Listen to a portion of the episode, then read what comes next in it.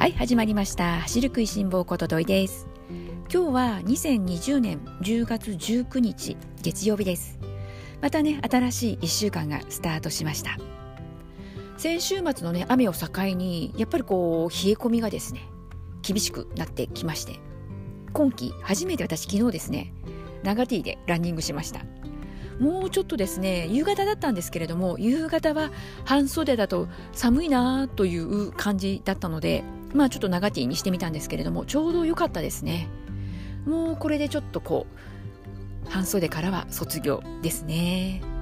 でもねちょっと前までね暑さ対策でなんてねもう炊き汗でなんて言ってたんですけれどももうねまたね今度は逆に寒さ対策をねしていかなくちゃいけない時期にまたこれからねどんどんと進んでいくわけなので、まあ、風邪ひかないようにね気をつけて続けて走っていきたいななんて思ってます。ではですね今日はやっぱりですね箱根駅伝予選会ことのことについてね話をさせてください。まあ皆さんご存知の通り、えー、先週の土曜日予選会がですね、東京の方で開催されたわけなんですけれども、まあ今年はですね、コロナの感染予防の対策ということで、いつものようなコースというわけにはいかなかったので自衛隊の立川の自衛隊にありますあのー、駐屯地の中の、まあ、滑走路を使って、まあ、いわゆるこう平坦なコースしかも周回コースということでお客さんもねこう応援してくださる沿道のねお客さんもいない無観客で開催がされました。しかも雨寒いというところでなかなかねただでさえ例年通りにはいかないであろうと言われていた大会なんですけれどもそこへちょっとこうね雨という天候も加わってきたのでいろいろなこう予想していなかった展開も起こりました。愛知県はですね残念ながらテレビであの生中継がなかったんですよ。それで夜テレビの方であの特番が組まれていたので私あえてですねあのその夜の番組を見ようかなと思っていたのでこう午前中予選会が終わった後できるだけこうニュースを見ないように見ないようにまあ下手したらねこうネットニュースで流れちゃったりすることもあるのでできるだけこう目に触れないように注意をしながらですね夜まで待ったんですけれども、えー、そんな中ですねまあ私今回この予選会なんですけれども無事事前情報なくテレビ放送までこぎつけることができて私が今回ね注目していたことがですね2つあるんですよ。ね、どんなことに注目していたかっていうとあの2つあってですね1つが麗澤大学。このね麗澤大学っていうのはですね予選会2年連続時点で本戦出場を逃しているんですよ。なので今年こそね3度目の正直でなんとか本戦に進んでもらえたらなというところで応援している学校でした。そしてあとは、まあ、学校としてはね私麗澤大学をちょっとこう個人的には応援をしていたんですけれども選手個人としては1年生対決。こちらを注目してました。2点目がこちらになるんですけれども中央大学の吉井選手それから順天堂大学の三浦選手。このお二人の直接対決というところでどんな風なこう走り方をお二人ともされるのかなと思って注目していました。まずねこのお二人の1年生対決のね話をしていこうかなと思うんですけれども私がこの2人の選手のことを注目し始めたのがですね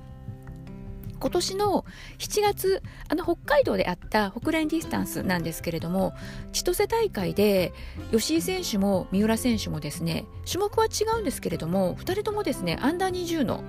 えー、日本記録更新したんですよ。吉井選手は 5000m そして、えーと、順天堂のですね三浦選手は 3000m 障害というところですごい記録を叩き出してですね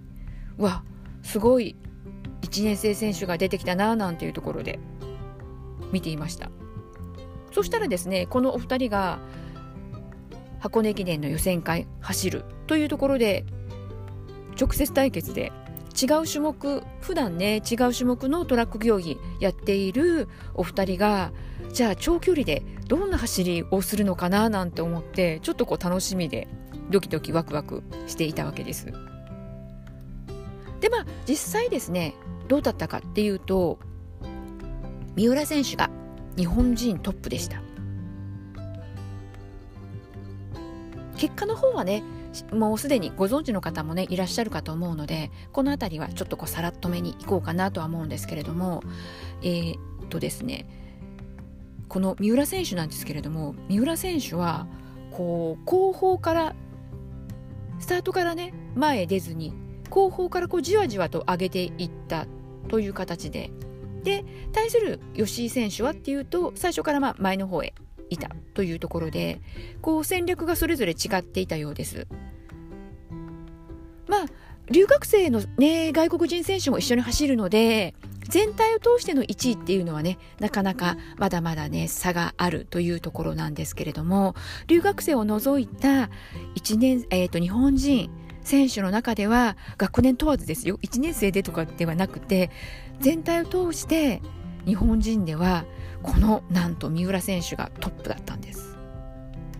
でこのですね2人なんですけれども前半戦はねやはり三浦選手は後方から吉井選手はもう最初から前にというところだったのでこうじわじわと三浦選手もペースを上げていき途中から2人がですねこう横並びになって走るっていうシーンもあったんですね。まあ、当然意識していないったら嘘になるかと思いますし意識せざるを得なくなってくるかと思いますし他にもたくさん選手もいるわけですしこの2人がですねどんな風に最後ゴールするのかなと思ってもう並び始めた頃から結構こうドキドキしながら見てました。そして最後の最後ラストのところで三浦選手が、えー、日本人選手のトップに踊り出てですね、まあ、そのままゴールしたということでした。でまあ1年生選手が1位で日本人選手1位でねゴールするっていうのも驚きだったんですけれども私それ以上に三浦選手の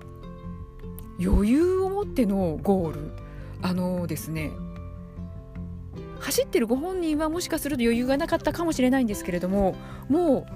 私こうテレビの画面を通してあ全然余裕があってまだまだ走れるじゃんぐらいな風に見えたんですね。なのでそこのところがねほんとすごい1年生が出てきたなと思って。で普段はですねトラック競技なわけですよ。なので長距離本格的に始めたらどうなっちゃうんだろうと思ってみたりですね。もうとにかくもうすごいすごいの連発でした。ね三浦選手このハーフの大会もね初めてだったらしいですよ。そしてそしてこの吉井選手とそれから三浦選手なんですけれどもこのお二人ですねいいなと思った実はシーンがあってゴールした後このお二人ちゃんとね握手交わしてたんです。お互いの健闘をたたえあの称え合うというところでのね握手だと思うんですけれどもやっぱりこうねお互いライバル視しているところもあるかと思うので負けちゃった方の吉井選手絶対ね悔しかったと思います。実際走り終わった後のインタビューで吉井選手この悔しさもちゃんと言葉に表していました。ちゃんとね自分の思っていることを考えていることを正直にこう素直に言葉に出すっていうのも次へのステップに必ずつながると思うのですごく、うん、いいシーンだったなって思いました。握手をしたこともそうだしその後のインタビューでちゃんとその、ね、悔しかったっていうことも口に出されていたし、うん、すごい立派だなって思いました。なのでますますこの本戦なんですけれどもこう1年生対決というところでまあどの区間を走るかもわからないですし実際蓋を開けてみるまで実際そのチームの中で本戦を走るメンバーに選ばれるっていうのもわからないですけれどもその日のねコンディションだとかいろいろあるし戦略もありますからね。まあでもいずれにしてもですね順調に調整が進んでいけば上位にね食い込んだこのお二人間違いなく本戦も走ると思いますのですごく楽しみにしたいなと思います。もちろんこの中央大学それから順天堂大学無事予選余裕で通過しました。なのでねなんだかねこのいいシーンですね。やっぱりこうトップの選手が、うん、なんだかこう見ているまあ私たちこう市民ランナーですけれども応援したいなって思わせてくれるような走りをしてくれるっていうのは見てて気持ちいいし嬉しいしやっぱりますます応援したくなるし本当いい、えー、大会いい走りを見せてもらいました。そして私が注目してしたもう一点麗澤大学。もうここねほんとね3度目の正直で本戦行っていただきたかったんですけれども残念ながらまた今年もですね一歩届かず今年はね13位でした。このですね予選会は参加している選手がこう一斉に走るわけですよ。でもこうテレビを見ながらあの今何人ねこう通過したか。この今回はね周回コースだったので何人こう何周目通過しているのかっていうところをリアルタイムでこう放送していっているわけなんですけれども最後ゴールした後この最大でチームによっては12人。で最小でもこう10人というところで、まあ、その同じチームの中の、えー、上位10人の合計タイムで競うわけなんですけれどもこの目で見ている順位と結局最後のこの合計タイムっていうところが違ってくるので本当に最終的な集計を待って発表を待ってでしか分からなくてもう最後ですね予選会10位がですね専修大学だったんですけれどももう最後の1個呼ばれるまでもうドキドキでした。まあ見ててねちょっとね厳しいかなというような時期今回ちょっと麗澤大学だったんですけれどもやっぱり本当最後の10校目専修大学っていう言葉を聞いた瞬間ああと思ってしまってね直接関係ない私がねただただ応援しているっていうだけの私がまあまあなショックだったので選手それから関係者の皆さん選手のご家族の皆さんそして麗澤大学の4年生。なんかねそこをね考えるとねうーん悔しいし悔しいっていう言葉ではね済まないしでもねこの陸上駅伝を通してねいろんなこと学ばれたかと思いますので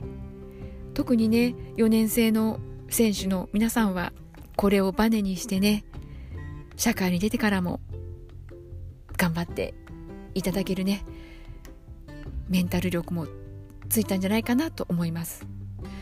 やっぱりこのですね4年生の方にとっては予選会って通過しなければ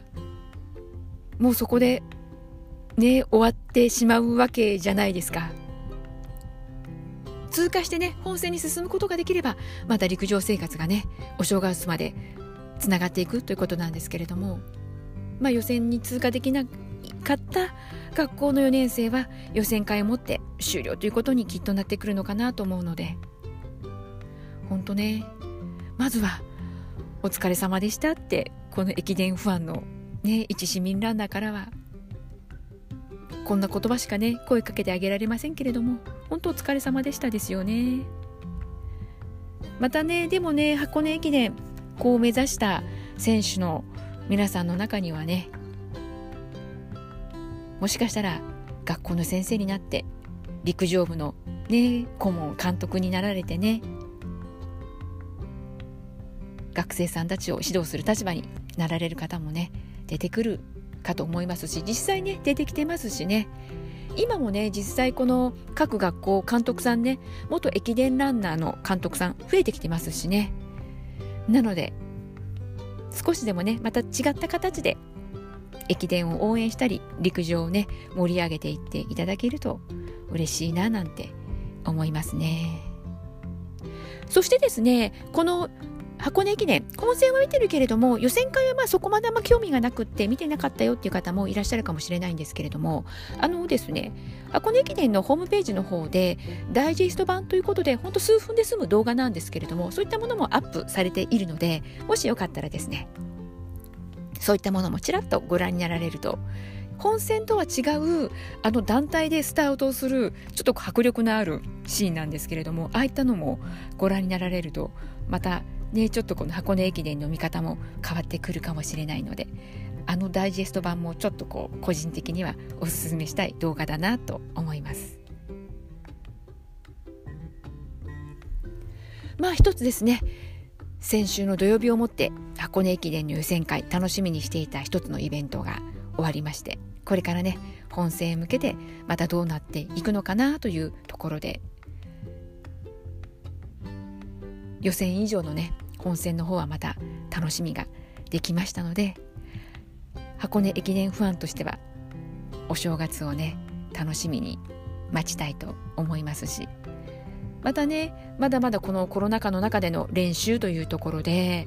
各学校いろいろ工夫してね、努力毎日されているかと思いますので引き続きかけながら応援は続けていきたいななんて思ってます。ではですね今日は箱根駅伝の予選会のことでねこれだけでになっちゃいましたけれどもこの話でおしまいにしたいかと思います。それではですねまた次回も元気にお会いしましょう。今日も最後まで聞いてくださいってありがとうございました。ではでは、またね